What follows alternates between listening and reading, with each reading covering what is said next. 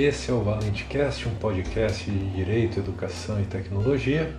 Meu nome é Oscar Valente Cardoso e os nossos conteúdos também podem ser lidos em texto no site oscarvalentecardoso.com/blog e também nós temos outros conteúdos em vídeo no canal do YouTube Oscar Valente Cardoso. O episódio de hoje é sobre compra e venda de dados pessoais pelo Estado. E há notícias recentes sobre a China de que ah, o país pretende ampliar o controle sobre os dados pessoais de seus cidadãos para vendê-los no mercado interno, o que levou à retomada de discussões sobre a possibilidade ou não da compra e venda, entre aspas, dos dados pessoais. A China, que já tem um sistema de pontuação e de crédito social, pretende agora compartilhar de forma onerosa as bases com os dados pessoais dos seus cidadãos no mercado interno.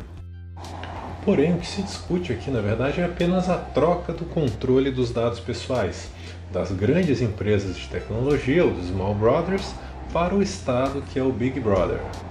Na prática, essa comercialização de dados já ocorre diariamente com a cessão onerosa ou é, gratuita em troca de produtos ou serviços, principalmente no meio digital, com a coleta de dados pessoais para disponibilização gratuita de algum aplicativo na internet.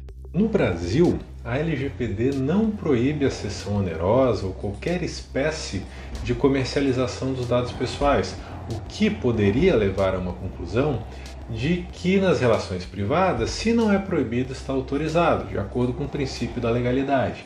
Porém, essa seria uma solução muito simplista, porque ao mesmo tempo todas as operações de tratamento previstas na LGPD, tanto no conceito do artigo 5 quanto em outras normas relacionadas a ele, como por exemplo o uso compartilhado, a transferência internacional, não existe nenhuma norma que regule ou autorize operações comerciais com os próprios dados, mas apenas a partir dos dados pessoais.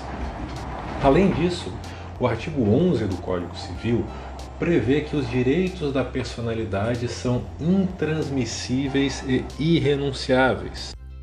Por isso, a pergunta não deveria ser se o Estado ou empresas privadas podem comercializar os dados pessoais, mas sim se alguém além do titular pode decidir o que fazer com seus dados pessoais. De acordo com o fundamento da autodeterminação informativa, está previsto no artigo 2, inciso 2 da LGPD, o titular tem o poder de controlar os seus dados pessoais e de decidir o que será feito com eles por isso, antes do Estado, de empresas de tecnologia e de qualquer outro controlador, a primeira decisão a ser tomada deve ser do titular, sem interferências do Estado ou de pessoas jurídicas de direito privado. E por hoje é só. Em breve eu volto com mais um episódio do Valente Cast. Logo mais tem mais. Até!